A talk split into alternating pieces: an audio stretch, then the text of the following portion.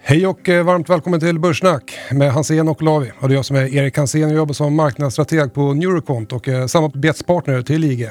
Och jag heter Jonas Olavi, är allokeringschef och fondförvaltare på Alpcot och sitter med i styrelser bland annat för Traction och för Nordic Asia Investment Group och Rydgruppen. Ja, just det. Välkommen tillbaka till Börssnack. Du var borta förra veckan. Ja, det blev eh, en liten paus där. Jag hade verkligen sett fram emot det, men eh, covid kom emellan och eh, jag fick vara hemma och kurera mig så att jag inte Mm. skulle smitta dig och Martin. Det var en bra start faktiskt. Mm, jag, såg ju på Twitter att du var uppe och festade i Åre. Ja, det här är en hittepå-video tror jag. Right. Ja, och stort tack till IG som står bakom Börssnack. IG hälsar att de kör ett lunchwebbinar på onsdag klockan 12.00 med eh, Twitterprofilen Mikrit. Eh, Så att det är Erik Lindén och Mikrit som kör ett lunchwebbinar. Så det tycker jag att man ska anmäla sig till. Eh, Det finns en länk i poddbeskrivningen att anmäla sig till det webbinariet. Eh, Och eh, som sagt, eh, stort tack till IG. Eh, Gå gärna in på ig.com för att eh, läsa mer där. Eh, Ja, Jonas, vad ska vi prata om idag? Ja, jag har haft lite extra tid då, så då har jag tittat på vad hände när vi gick från QE till QT? kan vi prata lite grann. Vilka sektorer, vilka marknader var starkast? Ehm, jag har gjort en hel del eh, nytt eh, bus i Alpcot Equities och så sent som idag har jag suttit och handlat här faktiskt på eh, bra rapporter. Ehm, du har med dig lite spaningar och jag hoppas få en liten update på var vi ligger i cykeln. Mm. Och eh, vi har faktiskt två eh, riktigt vassa önskegäster skulle jag säga då, med mitt teknikfokus. Och det är ingen mindre än... Det är Karl och Erik från TIN Fonder. Varmt välkommen till Börssnack. Ja, du Erik, du har varit här förut i Börssnack. Ja, tack så mycket. Det, Mm. det stämmer. Kul att vara här igen. Och Karl, eh, din pappa har varit med i Börssnack, men eh, det är debut för dig. Ja, första gången. Ja. Varmt välkomna. Tack. Ja, fem snabba. Fem snabba börjar vi med. Börsen, högre eller lägre vid årsskiftet? Högre. Tydligt. Eh, högst eller lägst värderade sektor i ert univers? Lägst just nu är väl dataspel och högst är medicinteknik. Global eller nordisk tech 2022? Tillväxt i ebit är det som gäller 2022. Tillväxt i ebit, right. Hetaste trenden kommande åren? Hetaste trenden, jag tror ändå personaliserad medicin, mRNA. All right.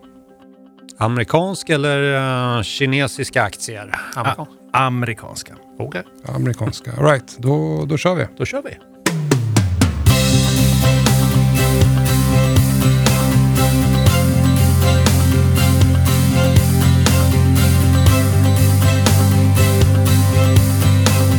Börssnack med Hansén och Olavi. Ja, efter ett eh, julrally eh, så har året inlett eh, lite svagare. Eh, det har varit lite ränteoro. Hur har eh, portföljen gått för dig? Jag vet att du har en lite förkärlek för eh, semiconductors, halvledarbolag, men du vill också balansera lite grann med bland annat banker eh, som jag vet att du har i portföljen. Bankerna som eh, gynnas lite mer då av stigande räntor. Men, men hur känns det? Det känns eh, jobbigt faktiskt. Mm. Jag tänker mycket på portföljen och ligger och grunnar på nätterna och sådär. Eh, Har jag rätt eh, mix och så. Men det gäller att vara lite trogen det man tror på. Kan du sova om nätterna? Ja, hyggligt, men det händer att jag tänker på portföljen när jag vaknar och sådär. Och, hmm, ligger jag rätt här? Borde jag göra en lite kraftigare rotation eller inte? Och för sakens skull då ska jag nämna att jag har ungefär 50 värdebolag enligt eh, Bloombergs sätt att, se på det. Men många av de värdebolagen är faktiskt eh, semiconductors, för de har en cyklisk karaktär då. Ehm, Och sen har jag då lite mer tillväxtorienterade bolag och de har gått betydligt svagare. Så att det som har liksom mm, hjälpt eh, eller räddat portföljen om man så säger, eller dämpat nedgången nu under inledningen av året, det har ju varit eh, finansbolagen då. Men sen eh, hade jag, eller har fortfarande, Global, eh, Goldman Sachs. Och de kom ju med en rapport som i sig var lite bättre än väntat, men där eh, vinsten var lite lägre. Och mycket handlar om att eh, de hade tryckt upp kostnaderna. Man hade låtit de anställda ta större del av eh, kakan. Och eh, det gillar inte marknaden för det visar ju att inflationstrycket då på eh, löner är väldigt, väldigt högt och Goldman Sachs är ju kanske en av de ledande eh, giganterna där ute. Men aktien ställer ner rätt hårt och försöker hitta någon typ av botten just nu. Utsikterna ser bra ut men ibland måste man låta marknaden tala och eh, det var en liten överraskning att det var så pass hård nedgång, men den kom på en dålig dag också, ska jag säga. Mm. Och sen har eh, bankerna, framförallt i USA, har ju gått väldigt starkt också inför rapporterna. Ja, det har de gjort, absolut. Och det var ju bra driv också um, slutet av året då. Precis. Och um, jag menar, portföljen gick plus 28 procent, um, som jag tycker är godkänt. Var väl nummer två, tror jag, i sin jämförelsekategori. Och nu eh, när året startar då så har vi en rotation som är lite svår att få liksom, sätta fingret på därför att bolagen går bra. Vi hade Sandvik idag här när vi sitter och spelar in podden som kom in med en väldigt bra rapport och en stark orderingång och sa att 2021 var ett fantastiskt år och nu står vi ännu starkare för eh, ännu bättre tillväxt 2022. Och jag tror att många bolag kommer prata om det, att eh, underliggande farten i ekonomin är bra. Men det marknaden nu försöker förstå är hur mycket kan man pressa vidare ökade kostnader och hur, var kommer de här mm, så att säga, kostnadsökningar från? Är det för att man måste höja löner eller är det insatsvaror? Mm. Så det här är intressant och eh, om man då kommer in med sämre bruttomarginaler så innebär det att då har du inte fått ut eh, dina kostnadsökningar i samma takt. Då måste de ju svara på frågan när får de det? När kan de höja priserna och så?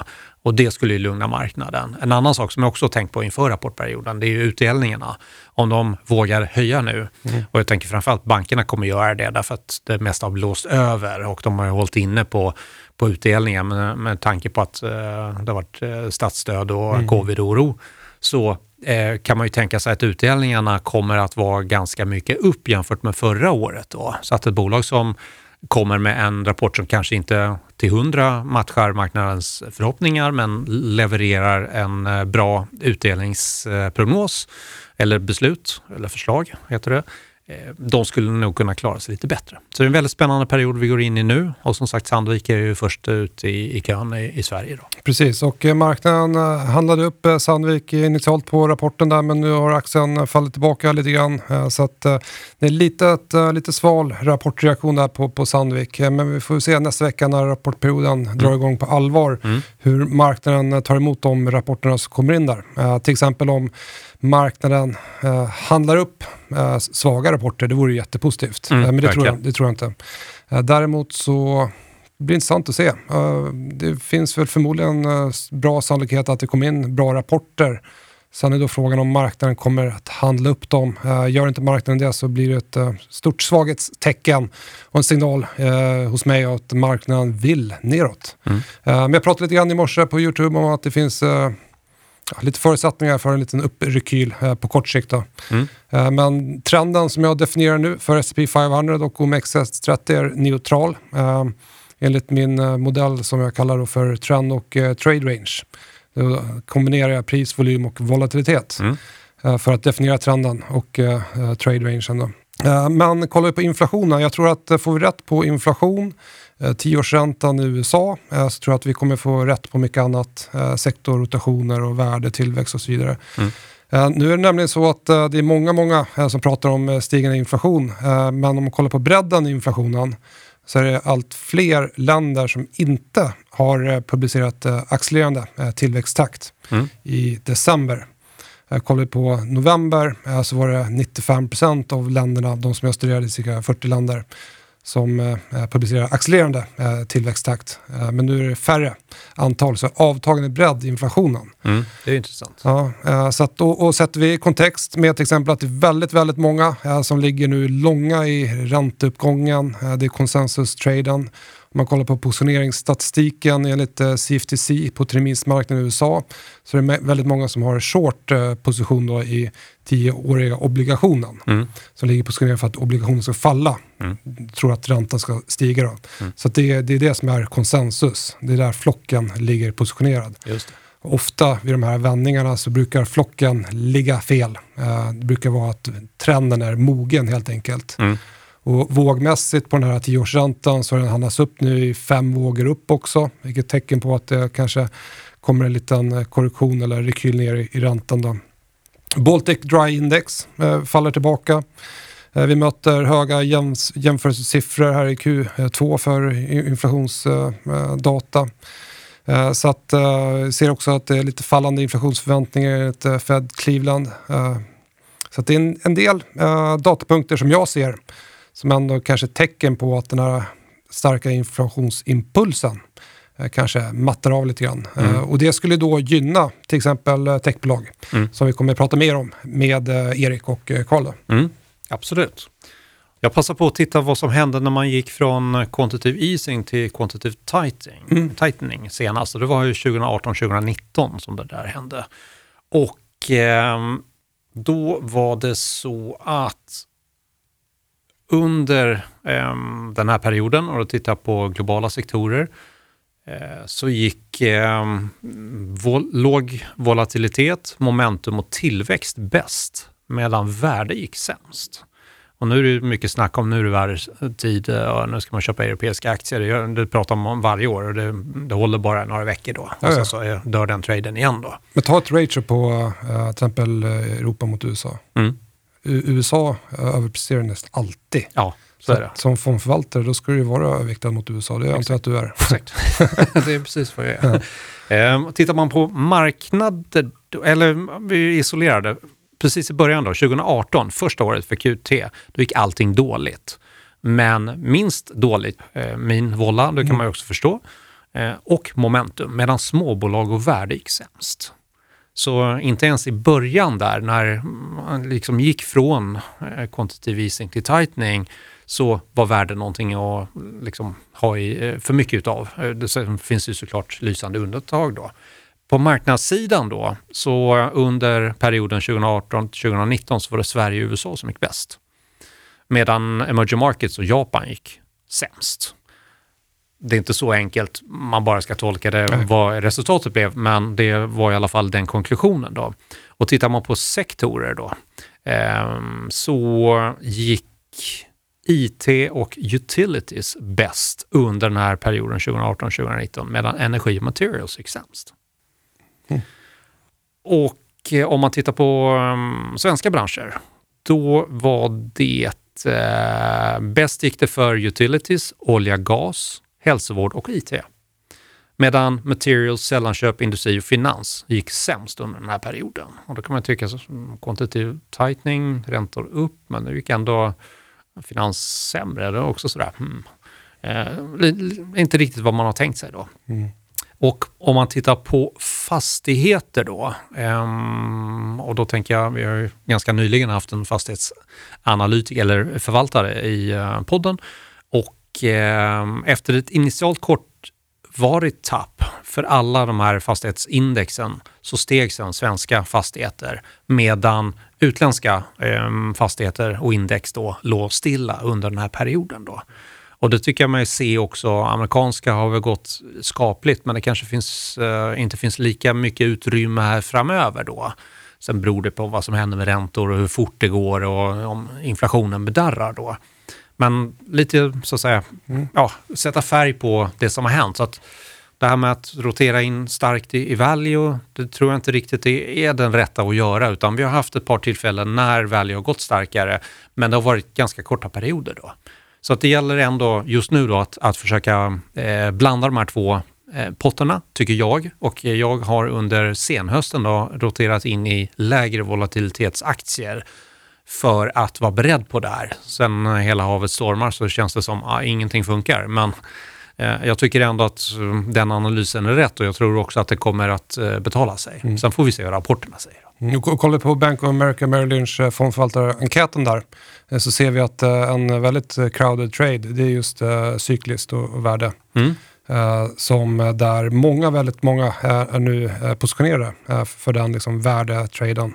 Är också tecken på att det är eh, lite mogen trend. Eh, Det är kanske inte nu man ska bli positiv till de här högbeta-aktierna Nej. eh, och eh, råvaruaktier eller råvaror. Jag såg ett tidningsomslag eh, på Barons att man skulle köpa råvaror nu eh, och det brukar sällan vara en extremt bra köpsignal.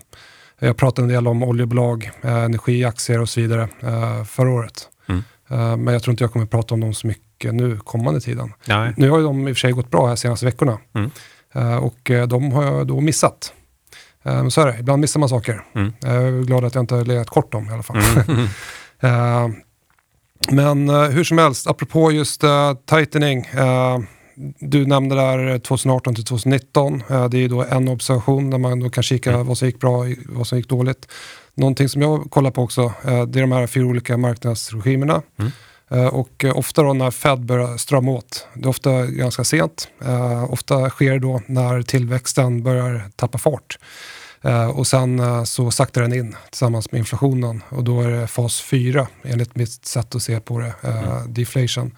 Och under den regimen då är det consumer staples, en, en sektor som eh, brukar ha gått eh, lite starkare, eller mycket starkare än många andra sektorer som har brukat typ falla. Axfood. Precis. Eh, Det är Axfood, det är Swedish Match, det är Cloetta, det är A och K, det är Essity, Duni, Midsona och eh, Scandi Standard. Eh, Och eh, om jag då kollar på eh, vinst, eh, lönsamhet, värdering, risk och momentum i den här multifaktormodellen som jag brukar prata om så är det faktiskt Swedish Match eh, som rankas högst. Eh, Sen kommer Axfood. Och rent tekniskt så tycker jag Axfood ser mest intressant ut. Eh, Och eh, sämst i den modellen så är det Scandi Standard och Midsona. Eh, Midsona handlas ju en väldigt tydlig negativ trend. Då. Så det, det är de aktierna som då historiskt har faktiskt klarat sig eh, lite bättre i den fasen eller regimen när tillväxten tappar fart, inflationen tappar fart och marknaden blir mer orolig. Då- Ett, ett ja. bolag som jag tänkte på i just det här klustret då, det var Essity som du nämnde. Du sa inte om du gillar dem eller inte. Jag har tittat lite grann på det med anledning av att eh, Procter Gamble kom med en eh, rapport som marknaden verkligen gillade. Och anledningen där var att de hade kunnat sälja mer av sina premiumprodukter. Då tänkte jag, mm, men Essity är ju också lite sådär, det är lite högre kvalitet och jag som har gått och snörvlat i eh, liksom en och en halv vecka gillar ju hellre näsdukarna från Essity. Ehm, jag kommer ihåg en, en presentation jag hade när de eh, demade sina saker och då tillhör de fortfarande SCA. Ehm, då sa de, i det här paketet med näsdukar så finns det 50 stycken patent. Och man märker det när man har en, en sämre variant av eh, snytlaser kontra en från dem så är det skillnad. Så att, Kanske kommer de komma med en stark rapport de också. Men tekniskt sett så ser den lite sisådär ut, ligger och slår lite grann. Så Ja, lite, Ingen riktig trend. lite hackig. Ja. Slår fram och tillbaka, ingen tydlig trend där. En, en aktie som har tydlig trend det är Beijer Alma. Mm. eh, som jag gillar. Jag pratade lite grann om den i morse eh, på YouTube, IGs YouTube-kanal där. Eh, stigande trend, eh, rankas också högt då på den här multifaktormodellen vinst, eh, lönsamhet, värdering, risk och momentum. Sen har jag gjort lite förändringar i portföljen. Jag har köpt eh, SBB och vi har ju haft eh, vdn eh, Ilja Battlan i eh, podden här. Den har fått lite stryk kortsiktigt här nu men eh, eh, det finns flera insiderköp och eh, bolaget går från klarhet till klarhet. Jag har köpt eh, lite på skoj eh, Tesla. Därför att när eh, Elon Musk sa att nu har jag sålt tillräckligt för att kunna betala för mina kommande skatteintäkter eller eh, skatteskulder, då ehm, tänkte jag att ehm, eftersom aktien föll från ja, 1200 till 800 någonting, mm tänkte jag att ja, men då kommer alla lo- lovers eh, gå in i aktien igen när det här överhänget är klart och eh, mycket riktigt aktien fjädrade upp då. Just nu är den lite småvolatil då, men jag behåller positionen ett litet tag till och eh, tycker att det är ett bra tillväxtcase, men det är dyrt. Eh, det går inte att förneka och dyra aktier har det tuffare just nu då.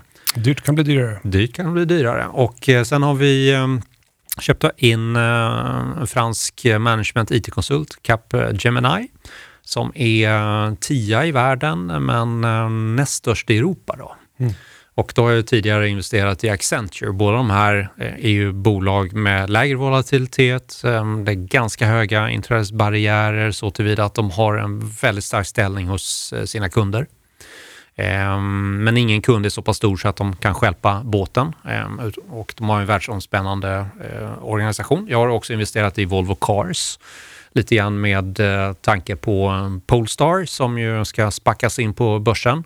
Får vi hoppas att spacklet är tillräckligt eh, dyrt. Ehm, och det skulle kunna mm, ge en ytterligare skjuts till Volvo Cars som ju samtidigt jobbar i sitt premiumsegment och ehm, går mot elektrifiering i en snabb takt. Så att en liten opportunistisk investering där i, i ett bilbolag som är lite högre värderat än de som tidigare har varit, eh, eller är noterade, BMW tänker jag till exempel på. Då.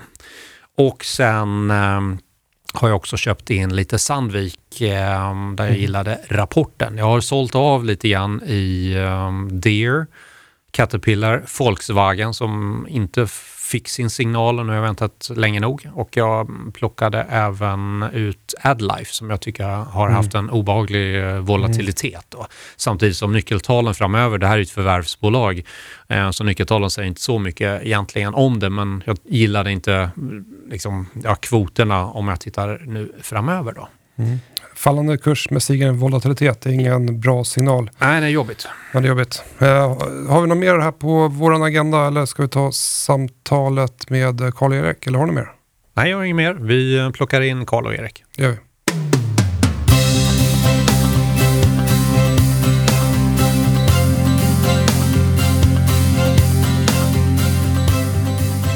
Varmt välkommen tillbaka till podden. Jättekul att ni är här. Eh, första frågan, hur har året börjat? Ja, det har börjat eh, för mig som för dig. Med besök från farbror, farbror Omikron. Mm. Och, men nu frisk och kry personligen. Och sen eh, i övrigt har det eh, börjat på, på sämsta sätt i marknadstermer. Det har varit riktigt skakigt. Utmanande. Som de mest namnkunniga eh, techförvaltarna där ute, kan ni inte kort bara berätta lite grann eh, om er själva eh, och eh, hur ni har kommit dit ni är idag? Du, du Carl, du, du kanske kan börja. Nej men eh, varför startar vi TIN? Det är väl inte vår övertygelse att digitala bolag kommer fortsätta gå bättre. Jag tycker ändå någonstans vi lever i den största industriella omställningen som någonsin skett. Förra året växte till exempel cloudtjänster med 40%. Det är ganska mycket på ett år och det är infrastrukturen för alla SaaS-bolag. Så vi tror långsiktigt att det kommer att vara det mest intressanta att investera i. Och eh, för oss var väl kanske då det minst dåliga alternativet att starta ett eget fondbolag. Om vi ska göra det här på bästa möjliga sätt och fortsätta vara bäst på att investera i tech i Norden, då tror vi att vi ska ha ett eget bolag där vi ändå är liksom empowered att eh, rekrytera personer, satsa på grejer vi tror på, jobba väldigt långsiktigt. Förvaltning handlar inte om att ha ett bra år, utan det som definierar det är att du gör ett bra jobb över tid. Så, så vi har jobbat länge tillsammans, men, men Tim blev ändå startskottet för att göra det här lite mer fristående. Eh, tre väldigt roliga år. Eh, bolaget fyller snart då tre. Eh, gått väldigt fort eh, och kommit en lång bit på vägen.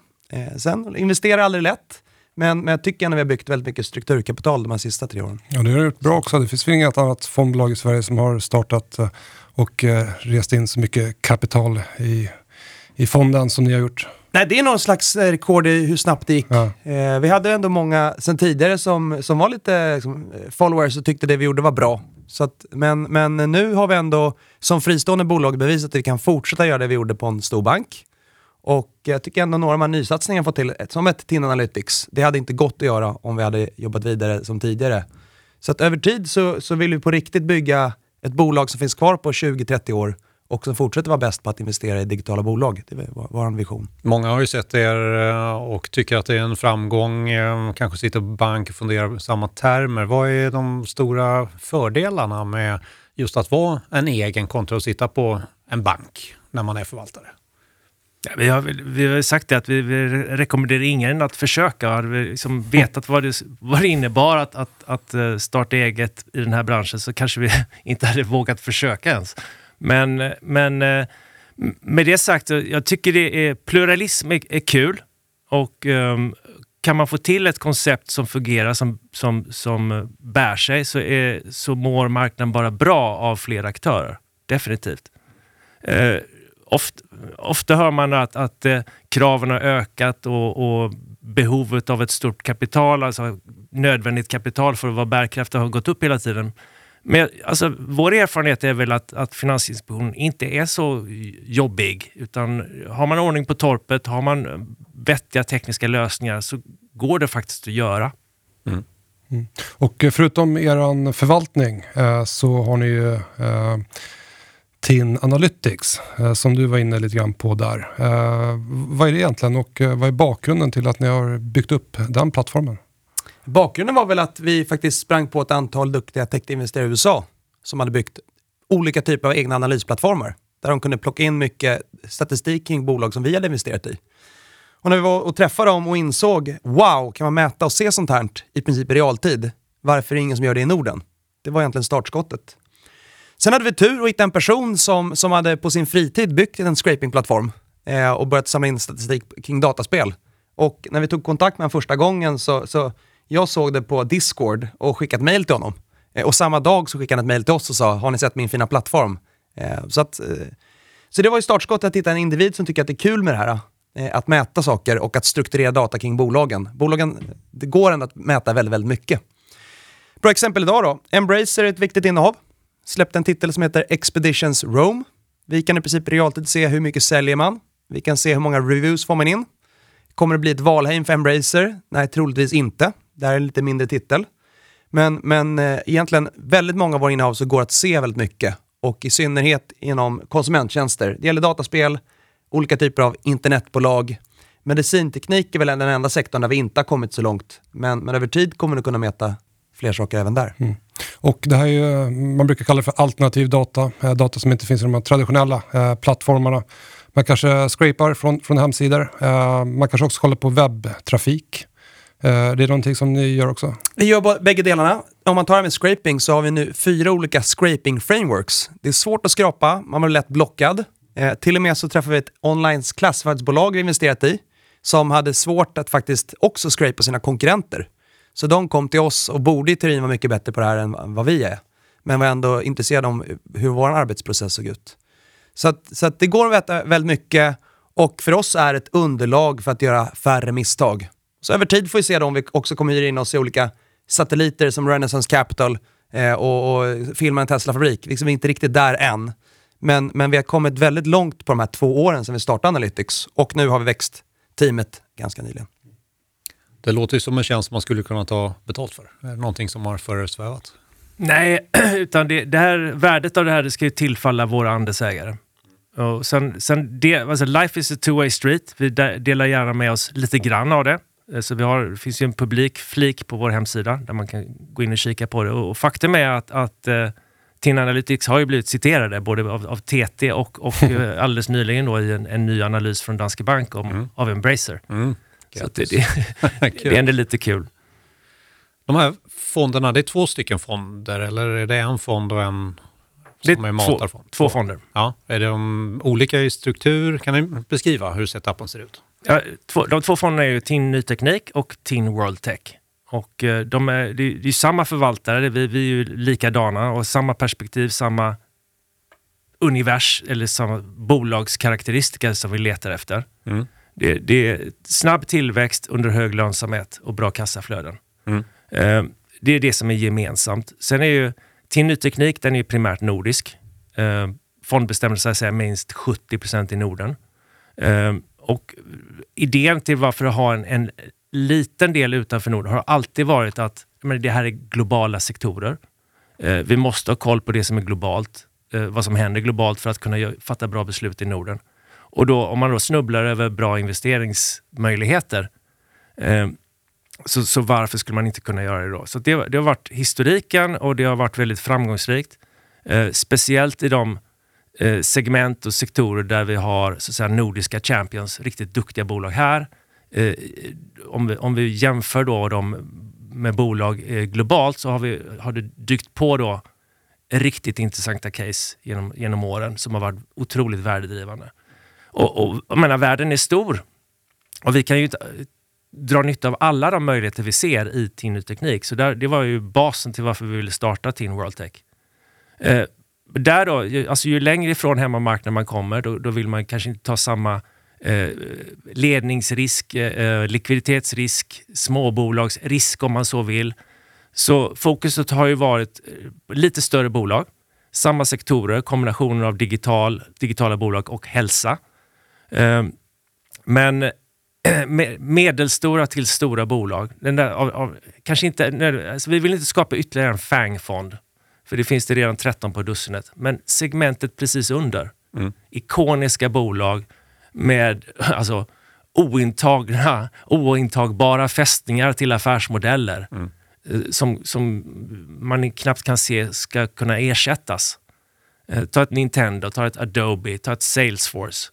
Den typen av bolag, lite, inte, inte FANG men, men lite under. Just det. Så det hur, har mycket, varit, hur mycket överlappar fonderna? Ungefär 20 procent. Okay. Jag tycker att ni, ni är bra på att uh, kommunicera. Uh, till skillnad från kanske en del andra fondbolag. Ni har bland annat er YouTube-kanal. Uh, vi inne och lyssnade på er livestream för Q4. Ni pratar en del om uh, metavers. Eh, kan ni inte dra lite kort eh, för våra lyssnare så att vi kan gräva lite djupare i just det området? Det är ett eh, stort eh, buzzword. Mm. Nej, vad är ett metavers? Det är ju en plattform där man kan spela spel eller träffas socialt. Och när tyngdpunkten blir på socialt eller att det finns flera spel i ett spel, egentligen det som är definitionen av ett metavers. Och varför vill Big Tech ha ett metavers? Jo, för har ett metavers, det är gravitationen av det sociala, styr ju vart vi spenderar våra pengar och vår tid. Så det faktum att Facebook har byggt namn, det är väl ändå lite barn av vår tid. Och eh, för vår del så, så sker det väldigt mycket bra. Eh, och sen sker det också väldigt mycket mystiskt. Eh, om man tänker sig kapitalanskaffningar och buzzwords hit och dit. Precis som det var när, när VR blev stort. Så, så för oss så, så vill man, eh, ja, man kan ju argumentera för att antingen kommer mänskligheten lämna planeten jorden i en raket, SpaceX, eller så kommer vi vara kvar här och bygga digitala världar. Och över tid så kommer vi nog lägga mer pengar på digital underhållning och någonstans metaverstanken visar ändå att innehåll, interaktiv underhållning blir mer värdefullt över tid. Och sen är det inte säkert att Facebook lyckas, men för oss så är det ändå väldigt många bolag som blir gynnade över tid om man tror på metaverse-tanken i sin, i sin grund. Mm. Jag antar att det är ett antal bolag som skapar infrastrukturen och sen är det några bolag som kanske är mer tongivande på innehåll. Kan ni nämna bolag som bygger respektive jobbar i metaverset? Ja, ett, ett bolag som är en, en, en infrastrukturspel inom metaverse, det, det är uh, Unity Software till exempel. De, har, de är en grafi, i grunden en grafik 3D-motor. Uh, de har 70 marknadsandel av, av uh, bland mobilspelstillverkare. Mm. Uh, ett annat bolag är Roblox som är både, eh, kallar det piping, men också en, en, faktiskt en plats. Det närmast man kan komma ett metaverse idag, de facto.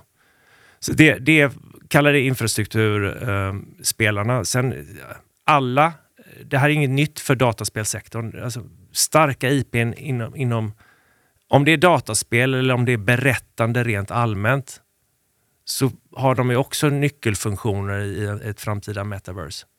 Jag tror att Facebooks äh, idé är, är helt skild från många andra. Det kommer inte finnas ett metaverse, det kommer finnas multipla metaverses eller hur man nu ska pluralisera det. Eh, Facebooks idé då är just kopplad till ett bredare perspektiv av, av metaverse, att de historier vi berättar för oss själva och för andra eh, tar kontroll över våra tankar på ett djupare sätt än vad de lyckats hittills. Det är, det är det enda sättet för ett meta, Facebook, att växa vidare strukturellt långsiktigt från den enorma volym de har. Och det, det tycker jag är en ganska läskig vision medan det är en mycket mer positiv version om man, eller vision om man tänker eh, mer i dataspelstermer. Just det. Och eh, mellan eh, rapportperioderna eh, så brukar marknaden eh, kanske fokusera lite grann mer på makro. Eh, nu står vi inför dörren här för en rapportperiod. Eh, har i och för sig börjat redan i USA men ser ni fram emot eh, rapporterna som kommer trilla in här? Hela förra året så gick ju fonderna väldigt bra i, under rapportperioderna. För då fick man bevis på att de här bolagen fortsatte växa. Och däremellan var det mycket ränteoro, så där hade vi lite motvind. Förut så var väl förlustbringande bolag i USA, Nasdaq, ner någonstans 25-30 Tinny Teknik upp 6 vilket var kanske godkänt givet eh, liksom omvärldsbilden som fanns. Så, så vi tror ju ändå, vi, vi är ändå eh, stockpickers, vi är fundamentala bottom-up och då är det ändå skönt att få lite rapporter. Eh, så att vi ser lite extra fram emot rapportperioden när man får en sån här start på året. Lite stolpe in kanske? Kanske det, och jag tror att bolag som kommer med dåliga nyheter kommer straffas hårdare det här kvartalet än tidigare faktiskt. Det kommer nog vara större divergens. Under 2020 gick alla techbolag bra. Det var inte så svårt att vara stockpicker inom, inom tech. Men, men nu så, så tror vi att det ändå kommer bli större divergens om ett bolag kommer med, med dåliga nyheter. Så, så överlag så eh, blåser det lite snålt på makrofronten så är det ändå lättare att ha självförtroende om man ser att bolagen går bra. Och generellt då, ganska ocykliska affärsmodeller. Eh, blir tioåringen i USA 2 eller 3 procent så kan vi leva med det över tid. För många bolag kan höja sina priser, ha starka balansräkningar. Så att egentligen i den här omställningen och inflektionspunkten, där brukar värderingarna ta mycket stryk.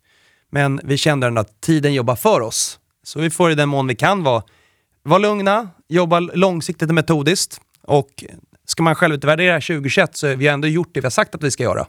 Och vi kan alltid tweaka vår investeringsprocess lite grann. Nu sista kvartalet har vi lagt lite mer tid på mer bevisade bolag. För det är ändå det som funkar bäst i det här klimatet. Men överlag så handlar det snarare om att, att förändra och pivotera lite grann, snarare än att göra något revolutionerande. Så över tid så tror vi ändå att det här tidsvärdet för digitala bolag kommer fortsätta att, att utvecklas väl. Och fra, framförallt, och det kanske är svårt att uttrycka ibland, men vi hittar ju otroligt många spännande bolag. Både hur det går för befintliga innehav med bolag som vill till börs. Och det är också lite mer självförtroende att vi tror att vårt fokusområde över tid kommer vara väldigt bra. Mm. Och värderingar har kommit ner på en del av de bolagen som, jag, som ni gillar antar jag. Ja, det går fort i hockey för att förra året så växte bolagen sina vinster snabbare än aktiekurserna. Och i år i synnerhet då, så snitt organisk tillväxt någonstans är 25 procentenheter och kommer börsen ner som den gör nu så går det väldigt, väldigt fort. Så det enda området där vi inte ser att det är jättebilliga värderingar, det är väl medicinteknik som har ändå stått emot lite bättre och gått väldigt starkt nu under framförallt Q4. Men, men i övrigt så, så hittar jag ett bolag som växer över 20 procentenheter och kursen är nu 30-40 från någon slags peak. Då, då går det fort. Och, om man ska konkretisera det ytterligare, om man, och vi nämnde dataspel bland, bland eh, snabba frågor som, som billigast. Och ta då exempel Embracer. Som om de eh, realiserar sina mål handlas de nu på en, en, en multipel på ebit som är ha, hälften av den som de kom till börs med för fem år sedan. Mm. Och då är det mycket större, mycket mer stabilt, mycket mer väldifferentierat, mycket, mycket mer kassaflödesgenererande bolag nu än vad det var då. Mm. Så something is wrong. Mm. Och uh, Evolution, kommer den multipeln uh, vara lite lägre uh, med tanke på den kritiken som har framförts eller är det uh, icke motiverat? Jag tror inte att det kommer vara så att vi kommer se halva multipeln Evolution i framtiden. Utan folk glömmer ganska snabbt. Mm. Och det är ändå ett bolag som växer väldigt snabbt. Så att, men, men det gör vi inget om, om multipeln är lite lägre. Eh, och det, alla bolag finns det alltid olika typer av risker och, och så, så, det är väl inget eh, ont i att eh, den multipeln är lite lägre. Det är ju oftast multipeln som kan vara den största utmaning. För att är du tillväxtinvesterare och ett bolag får problem, om då ebit går ner, det blir ju verkligen double whammy för det är både multipel och de facto kassaflöde eller någon slags underliggande earnings power som försvinner. Så att det är klart att det är lättare att leva med ett bolag som är värderat till 20-30 gånger ebit än ibland inom hälsa där vi kan se 60. För där, då blir ju säkerhetsmarginalen mindre och får du problem så blir det definitivt lite mer dubbelutväxling på nedsidan. Så att lite lägre multipel gör väl inget. Hur ser ni på den eh, rotation, om vi så ska kalla det, eller tillfällig blipp? Eh, för även om ni är bottom-up-analytiker så måste ni fundera kring det här. Vad händer med inflationen? Vad händer med räntorna? Hur länge har vi motvind? Hur länge har tillgångslaget motvind och så vidare? Ja, Hur resonerar ni? Ja, men vi kanske lägger en tiondel av, av tiden på makro som, som du lägger. Men, men vi, vi tittar på det givetvis och, och, vi har identifierat det faktum som, som Kalle var inne på tidigare att, att när alltså det är momentum i räntorna det är en snabb eh, uppgång är det som, som sätter, sätter avtryck i, i våra segment. Eh, vi, vi, digitala näringslivet, det är ju det vi gör, det är det enda vi gör. Så att vi har, vi har väldigt svårt, vi, klart att vi kan öv, över, um, gå lite mer in i dataspel eller lite mindre över tiden. Vi kan göra lite mer inom hälsa eller och sådär. Men det, våra segment är ju vad de är och de delar det att, att det ofta är, kallar det högdurationsaffärsmodeller. Och då blir de ju känsliga för eh, räntor. Sen rotationer eh, kan ju vara korta och långa, men vi ska komma ihåg att, att dataspelsbolagen, de, de kanske toppade i våras. Det är inte så att, att de drogs med i någon rotation mot slutet av året, utan det har ju hållit på ett bra tag. Och det har väl att göra med kanske, om vi går tillbaka två år att, att eh, de var enorma vinnare under eh, Eh, den akuta fasen i, i pandemin. Eh, och så kommer det då en, en, eh, en lite baksmälla under, näst, under förra året. Eh, så de var tidigt ute. Samma med många av de här, kallade det olönsamma forskningsbolagen. där vi inte särskilt exponerade. Vi har två bolag som, som är, är pre-revenue men som har mer plattformskaraktär av forskningsbolagen. Det är X-Brain och X-Spray. Vi hade fler eh, tidigare men vi, vi, vi eh, insåg att, att det var riskfyllt och, och därför så, så har vi dragit ner den exponeringen ganska rejält. Så det, det är mer på marginalen vad vi kan göra för att, att eh, mitigera olika rotationsrörelser och liknande. Utan som, som igen då, vi, vi, jag tror att de här bolagen kan leva med både 2, 3 och kanske 4 procents långränta. Det är rörelsen, om den är snabb, som är det jobbiga. Men då får vi luta oss mot en, en, en långsiktig, uh, så länge vinsttillväxten är intakt, så kommer det ändå vara fördel de här bolagen över tid. För aktier går dit vinsterna går. Mm. Om man tittar på fjolåret då, som såklart präglat av uh, covid. Um, nämn en, ett av era bolag som var en tydlig vinnare och ett av bolagen som var en tydlig förlorare på att vi hade covid. Har ni gjort den ja, men Förlorare blir ändå medicinteknikbolag som är liksom i upp, utrullningsfas. Vi har ett pytteinnehav i Sensime. De gör nu eh, monitorer som hjälper sjukhus att väcka upp patienter efter att de varit nedsövda och haft muskelavslappnande medel. Det är klart att de har inte fått tillgång till sjukhus. Så att för medicinteknikbolag som ska springa fort med nyförsäljning, de har varit negativt drabbade. Eh, och det var egentligen först under andra halvåret som de, de aktierna började gå lite bättre. Vinnare, det blir ju så otroligt brett och djupt. Alltså någonstans om Microsoft nu säger att IT som total del av BNP kommer gå från 5 till 10% på 10 år. Det har ju accelererat tack vare covid. Mm. Och nu att, att, att det faktiskt pågår längre och blir endemiskt, det gör ju ändå att fler bolag behöver, kommer behöva en, en lösning från Pexip. Det går inte bara köra på som vanligt efter det här. Mm. Så, så överlag så, acceleration mot det digitala, det sker ju. Och någonstans blir det lite bra, så frontalkrock i slow motion. Det sker väldigt fort och väldigt långsamt på en och samma gång.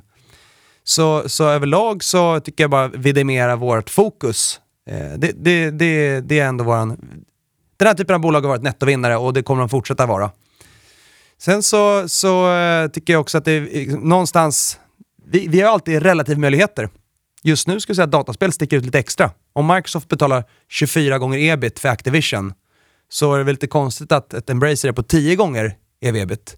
Och Embracer är nu faktiskt topp fem största bolag i västvärlden vad gäller omsättning.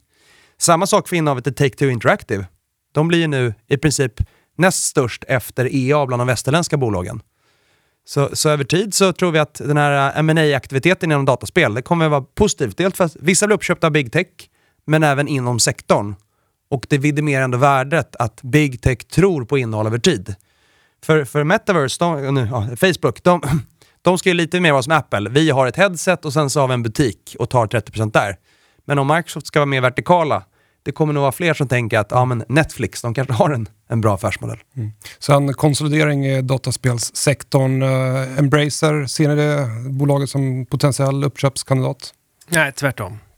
Fortfarande. Mm. Ja, det, det, det är kul att, att uh, den trenden vände ju ändå för några år sedan nu. Att, att uh, efter att Mojang och King köptes upp av, av större bolag så, så kom det upp ett, ett, ett, fåtal som ändå har bärkraftiga plattformar och kunnat, mm.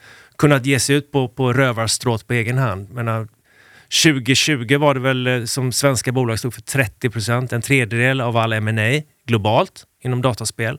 Och det fortsatte vara aktivt förra året. Så att eh, då, jag tror inte eh, man, man behöver oroa sig för uppköp av Embracer i, när, i närtid. Har ni några bubblare under Embracer? Några bolag som ser ut att göra kanske på samma sätt men uh, i bättre takt eller uh, som gör något bra? Det kvalitet har varit ledordet. Och, eh, utöver Embracer, några som har kvalitet är Paradox och Frontier Developments i Storbritannien. Det är våra starkast skinande stjärnor förutom Take-Two Interactive. Inom dataspel kommer det komma ganska få bolag till börs underifrån närmsta åren. Inom SaaS och mjukvara kommer det otroligt många. Men, men dataspel är ändå lite annan industri. Och de som är bäst, det är veteranerna. Det är inte några, några ungdomar, utan det är gammalgemet som, som var med i industrin på 80-90-talet. De har ändå gjort det bäst. Mm.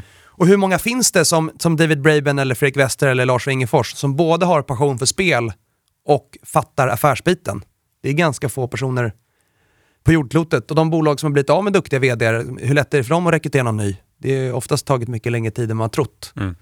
Så, så för oss så, så, så är det ändå att göra dataspel är svårt, eh, ha få bolag som är riktigt duktiga och, och inte chansa. Och de gångerna vi har hittat något som har varit på väg in i finrummet så ska vi ändå säga att nu har det varit stolpe ut på alla de, mm. de sista två åren och då får man inte mer smak. Är ni alltid överens eller kan det vara heta diskussioner på kontoret uh, sinsemellan och vem är det som brukar vinna de diskussionerna?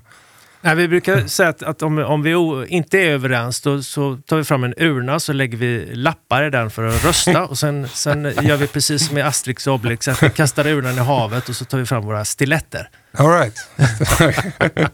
det låter bra det. Ja, det verkar ju funka bra i alla fall. Nej, men överlag så, så, så det är klart att eh, ibland har man hetska diskussioner och om man inte är överens då kan man göra något litet. Men man kan aldrig göra något stort. Och ska man göra en stor förändring, vare sig att köpa något eller avyttra någonting, då, då, då ska man vara överens. Ett, så- ett stort innehav i, i era portföljer, hur, hur stort är det? Om man kollar Ett procent. stort innehav om det är låg finansiell risk är väl allting över 3 procentenheter. I dagsläget så är topp 10 innehav av portföljen 40 procentenheter och det är ungefär vad varit de sista 8-9 åren. Sen får man inte glömma att alla våra bästa bolag som vi någonsin hittat har alltid börjat som ett litet innehav, under 1%. Och ha- har vi lite fler 1% positioner, det ger oss fler skott på mål. Men då blir det också extra viktigt att om man gör ett förvärv eller något transformativt, då måste vi vara framåtlutade och vara delaktiga i det, i det förvärvet eh, och skala upp en position. Så att, så att vi är bekväma med att ha några eh, mindre positioner. Det kommer alltid vara, det är där en av de nya goda idéerna kommer ifrån. Men, men då är inte slutmålet att det ska vara 1% i all evinnerlig framtid. Utan som i ett Surgical Science, när de går och köper en stor konkurrent, ja, men då vill man verkligen vara framåtlutad och, och delta i den eh, transaktionen. Så, så många skott på mål och någonstans, världen har varit så stokastisk. Så under 2021 så valde vi ändå aktivt att gå upp lite, att ha lite fler innehav. För de bolag vi trodde mest på, det var inte de som gick bäst alltid. Och, och om det är så stokastiskt då, så vill man ändå sprida sina risker. Så att god riskjusterad avkastning genom tech så har vi ändå mått bra av att ha lite fler innehav än normalt. Och nu kanske väl fokus snarare på att ha lite färre innehav. Eh, Men den transformationen det är något som man gör lite försiktigt över, över lång tid. Men, men att fokusera på bolag som verkligen kan röra nålen, det, det har vi ändå gjort sista halvåret. 2020 var det 10 IPOer. 2021 var det 7, Så där vi var där vi ankarinvesterare. var ankarinvesterare, så, så lite färre. Under hösten blev det bara då, då två av de här sju. De två är upp 50 Så vi lyckades ändå hitta två, två riktigt fina finska bolag. Så, så för det här året, så, så, några få IPO är vi gärna med på, men det kommer nog inte bli 10 om man får gissa. Utan kanske 3, 4, 5.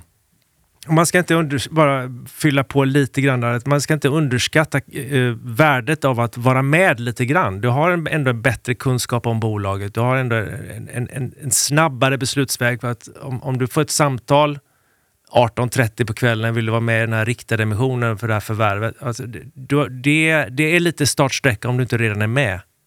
Eh, Så att det är mycket enklare om man, om man då har, är med lite fler syltburkar. Fler skott på mål som sagt. Och då, då, då kan vi vara med med kraft när de gör något bra. Hur ser ett typiskt uh, TIN-case ut? Ett typiskt Teamcase växel minst 20%. Minst 20% ebit-marginal. Mycket återkommande intäkter. Eh, ökande inträdesbarriärer. Och något vi lägger mycket tid på, bra medinvesterare och grundare. För då ökar ändå sannolikheten att det här blir bra över tid. Sen så är jag aldrig nå- någon kandidat 10 av 10 poäng och så får man fundera på vad ska man tumma på. Det kan vara lite olika. Så att eh, just duration och instegsbarriärer, där, och en sak som NRR, Net Re- Recurring Revenue, det är ju otroligt viktigt inom mjukvara. Har du en bra NR, NRR så är det lättare att skala över tid än om du måste jaga en ny kund varje dag. Så att, så att, eh, men, men hög lönsamhet och hög tillväxt, det kommer nog alltid vara våra, våra ledord. Kan du nämna något case eh, som du trott på där kanske ledningen inte levt upp till era förväntningar eh, eller att det har hänt någonting annat? Där ni har då tagit en, en stopp om man så kan säga. det där är ju aldrig det som är roligast att prata om. Nej. Men, men, eh, men eh, eftersom du vrider om armen på oss, så visst. Nej, men det finns, det finns ett, ett konkret exempel som vi kan peka på. Det, det och, och, när affärsmodellen inte är vad vi trodde den var, då, då får inte vi vara sentimentala. Så det, ett, vi har ju, har ju agerat eh, vi var väldigt aktiva i, i en positiv anda i Norge under 2020, hösten. Men allting blev ju inte bra. Till exempel Patient Sky eh, hade vi dryga 5% av, men det, det sålde vi på ett bräde. För vi, vi, eh, vi kunde inte se att de skulle realisera vad, vad de sa att de skulle realisera, helt enkelt. Och där hade vdn hoppat av. Det var stökigt i ledningsgruppen. Så det var ju på flera nivåer. Så det är Ja. ett bra exempel på ett bolag där vd försvann och sen avyttrade. Men, eh, och överlag, ta, ta ett Pexip. Det är klart det är ingen plus, pluspoäng nu när de letar ny vd och det tar tid. Men, men då vill man ju också ha en affärsmodell som har kommit så långt så att, så att bolaget går inte under om vd försvinner. Men det där är alltid en otroligt svår nöt för att ibland är det också rätt att byta vd. Det är inte alltid grundan räcker i alla år. Mm. Så då får man lägga sitt agentpussel och komma fram till vem är det som är mullvaden nu? Och det brukar oftast, som ett bra exempel, om det är en vd som försvinner i ett bolag så träffar vi gärna ordförande, vi träffar gärna grundare, träffar oftast den vd, vd som har slutat. Så får man surra med alla och, och lägga, lägga sitt pussel och komma fram till, var den här personen bra eller dålig? Och om de tar in någon ny, blir det en bättre vd eller inte? Och Ja, här, sju av tio gånger så går det att skaffa sig en bra uppfattning. Sen är det alltid några situationer där det inte ens går att få något svar. Det är en väldigt bra poäng att, att menar, de är ju snarlika de situationerna. Kanske det, inte, det har inte varit något bra sentiment, aktiekursen har gått dåligt, vd försvinner. Det ena så kanske man är mer långsiktig, det andra så är man fullständigt osentimental. Så, så kommer det ju vara. Det är den enda riktigt hårda ch- checkliste eh, poängen. Om, om det är en sån bedrägeri eller, eller allvarlig brottslighet i bolaget, då, då ska vi vara, vara Out. ut. Ja. O, oavsett pris nästan. Just det. Jag vet att ni har begränsat med tid, men jag tänkte vi skulle i alla fall plocka av er två, vardera två bra case. Eh, om du får ta från eh, Ny Teknik och du från World Tech. två bra case som ser spännande, eller som ni gärna ökar mer i, om man säger så. Så ni inte sitter och rekommenderar någonting. Utan, ja. Ja, men ett bolag som vi gillar för vår räkning, eh, som är med i båda fonderna, jag tycker det blir lite extra spännande att kolla på Embracers spelsläpp 2022. Det är ändå ett bolag som började med Asset Care, som har en stor pipeline av lite större titlar. Eh, Expeditions Rome som kom idag, det såg faktiskt väldigt fräscht ut. Om man ska ge någon typ av in- indikation. Så, att, så att jag tycker ändå det ska bli kul att se vad de levererar 2022 i termer av speltitlar och den kvaliteten och vilken ROI man kan hitta. För, för till skillnad från Ubisoft så tror jag ändå att de flesta av de här titlarna kommer ha en väldigt fin ROI och att man har fokuserat på att, att göra bra spel med lagom budget. Så att, så att eh, spelpipeline Embracer 2022 är något som blir intressant för båda fonderna. Mm. Bracer, Erik? Ehm, ja, eh, det finns många fina barn i Tin World Tech som man knappt vill välja något. Men eh, okej, datasäkerhet är ju väldigt tematiskt. Men det är också väldigt svårt att hitta något, något, något vettigt. Alla känner till att det är, det är ett stort behov. Eh, och det är en, en mjukvara som inte bara måste funka, den ska säljas, den, ska, den måste funka på riktigt. Det gör att det blir väldigt nischat. Eh, det finns eh, en typiskt eh, stor kund eller B2B-kund har över 100 leverantörer på, på säkerhetsmjukvara. Och det är inte hållbart. Och det är väldigt, varje nisch då blir också extremt konkurrensutsatt, massa VC-pengar och liknande. Det är väldigt svårt att hitta rätt. Eh, vi tyckte förra året att vi verkligen hittade rätt i Palo Alto Networks. För de är inne i, i, i bredare i flera olika segment, de har lång historik. Ehm, de, de är eh, väldigt duktiga på vad de gör. De är inte de som växer allra snabbast. Det finns ju liksom många high flyers inom, inom datasäkerhet, men de har en, en bevisad affärsmodell med god lönsamhet. Så att de kombinerar då. Det, är- det är lite grann på temat 20% tillväxt, 20% marginal, snarare än 60% eh, tillväxt och hyperlosses. Så där, det, det är ett bolag som vi som faktiskt är, är stolta över att vi har liksom kommit fram till att det är en bra balanspunkt i en, en sektor som är väldigt het men, men som, där det är svårt att hitta rätt. Kalle? En annan favorit inom TIN ny teknik får ändå bli Sint. Den här nybyggaren inom en plattform för, för kundundersökningar som går att köpa den andra nybyggaren. Och eh, istället för 20% tillväxt, 20% marginal blir totalen 25-25. Enormt stora synergier däremellan. Eh, väldigt duktig vd, Tom. Eh, ett bolag som ändå har är någonstans i startskottet i en, en sektor som fortfarande är ganska analog. Och när man går och köper sin största digitala konkurrent och i princip den enda andra aktören som varit så digital i den sektorn, så tror väl vi att de kommer kunna göra bra grejer tillsammans. Eh, inte varit på börsen jättelänge, så nu har jag ändå fått lite mer historik och vi känner oss lite mer varma i kläderna. Vi tycker att den finansiella risken också går ner väldigt mycket med deras senaste förvärv som är stort. Så att det blir ändå ett lite mer bevisat mjukvarubolag som är duktig inom en nisch och har all förutsättning att göra det bra över tid. Hög tillväxt, hög lönsamhet. Eh, och mest spännande i år blir väl då kostnadssynergier. För jag, jag tror aldrig jag har sett ett förvärv där man tror på så stora synergier då pratar Mm. vi 10-20% i kostnadssynergi av intäkterna. Å andra sidan är man alltid smart och inte avslöjar allt heller. För man ty- typiskt sett i målsättningar. Så Ja. det kan säkert bli mer. Men, eh, nej, men så, så att den, det blir, följa Sint 2022 ska bli otroligt kul. Ja, ska vi avsluta i Asien? Mm. Lite Japan. Nintendo Mm. är ändå ett fantastiskt företag med... med, med eh, det, det har gått lite kna- har gått knackigt för aktien, men det har ju inte gått knackigt för bolaget. Framförallt så har de, eh, tror jag att de har mycket fint på gång i, i år. Det är ju lite grann ett eget e- ekosystem, walled garden. eh, lite likt Apple på det sättet att, att de har sin egen konsol, de, har, de ja, sätter prio på sina egna varumärken och, och försöker trycka ut dem i, i möjligaste mån. Så att de, de gör ofta sina kunder extremt nöjda också. Så att där, där ser, har vi gott hopp om att det blir ett fantastiskt 2022. Ehm, var kan man följa era smarta idéer? Ni är ju publika och är med mycket i media och sådär, men hur följer man er? Vi har ju ett månadsbrev som Mm. vi kan tipsa om. Mm. Och sen så har vi vår livestream vi kör fyra gånger per år. Och då är det bara att ge sig in i chatten, ställa frågor. Vi försöker svara på så många frågor som möjligt. Det är inte alltid ett så bekvämt format. Man blir lite svettig av att sitta där framför strålkastaren. Men det är ett väldigt kul och interaktivt format och det kommer väldigt många bra frågor. Och man kommer också in lite mer på djupet i vissa bolag och vissa ämnen. Så, att, så vi slår ett extra slag då för vår livestream. Och eh, på det temat, lite grann i närtid, 25 januari Mm. så kommer vi att ha vårt årliga investerarträff som kommer att sändas digitalt. Vi kanske kan berätta vilka gäster vi har som kommer dit då. Gärna. Ja, det är VD på Nent, Anders Jensen. Och det är VD på Surgical Science, Gisle Hennermark. Mm. Vem, vem är det som modererar? Matilda kör för tredje året. Matilda, exakt. Så att, eh, vi hoppas att de ska ställa både lite snällare och elakare frågor. Så vi får se att de här mm. börs har bra svar på tal. Ja, du tar alla elaka frågor. Exakt. Alla Men, men, frågor. eh, nej, men både Surgical och eh, Nentis är superspännande bolag och det är roliga personer att prata med. Och eh, vi vill få lite sån här fireside chat. Och, och vi brukar svara på vissa frågor inledningsvis, men, men ge mycket tid till de här gästerna.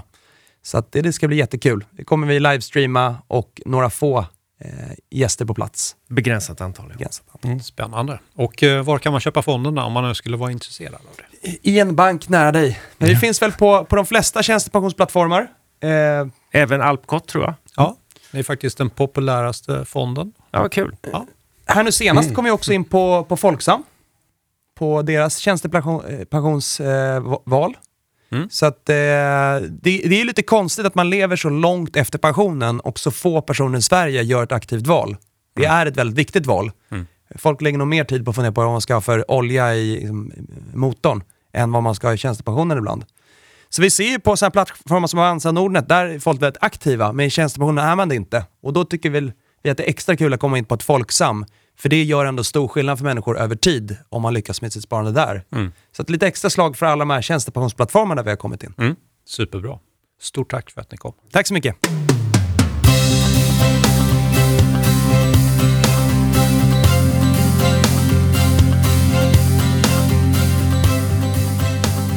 Om vi ska sammanfatta veckans avsnitt, eh, vad vill du lyfta fram? Ja, jag letar ju med ljus och lykta efter eh, ljuspunkter och eh, jag blev väldigt glad när jag hörde att du sa att eh, det skulle kunna vara lite rekylpotential på uppsidan här nu då. Det har varit en jobbig start på året. Det har varit hög volatilitet. Mycket av det som var vinnare förra året har varit förlorare.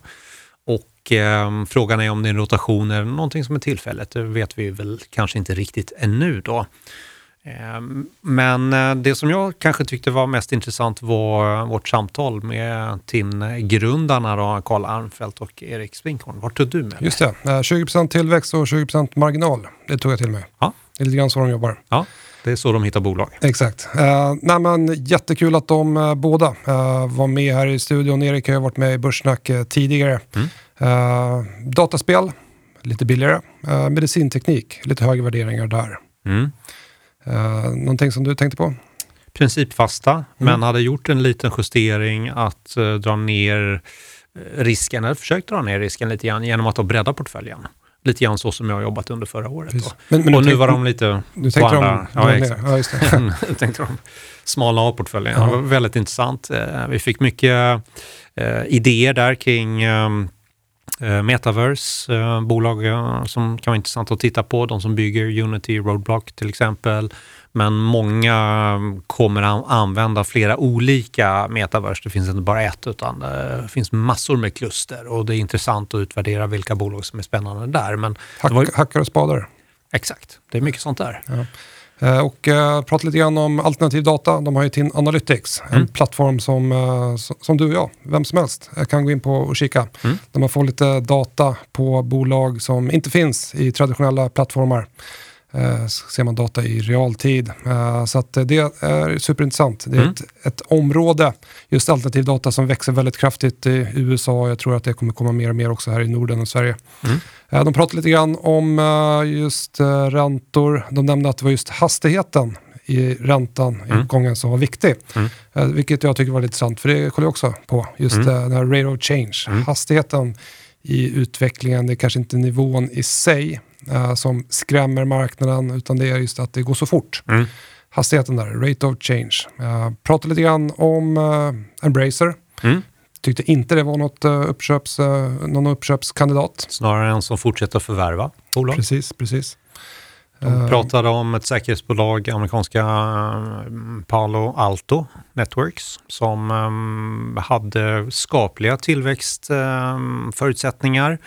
Men kanske inte låg som en supernischspelare, men de hade en väldigt stor eh, eh, bas eh, med kunder och ett av ja, de stora helt enkelt som de tyckte var intressant. De pratade om Sint som Mm. ju inte har varit på börsen så länge men där de tyckte att affärsmodellen var bra, ledningen var bra och att det fanns eh, förmodligen lite uppsidespotential på kommande rapporter här framöver. Då. Just det. Eh, någonting som jag tyckte var intressant, just när man pratar lite grann om positionsstorlekar. Eh, 1% eh, positioner eller innehav. Eh, poängen där är också att alla deras bästa innehav har någon gång börjat med just eh, 1% Mm.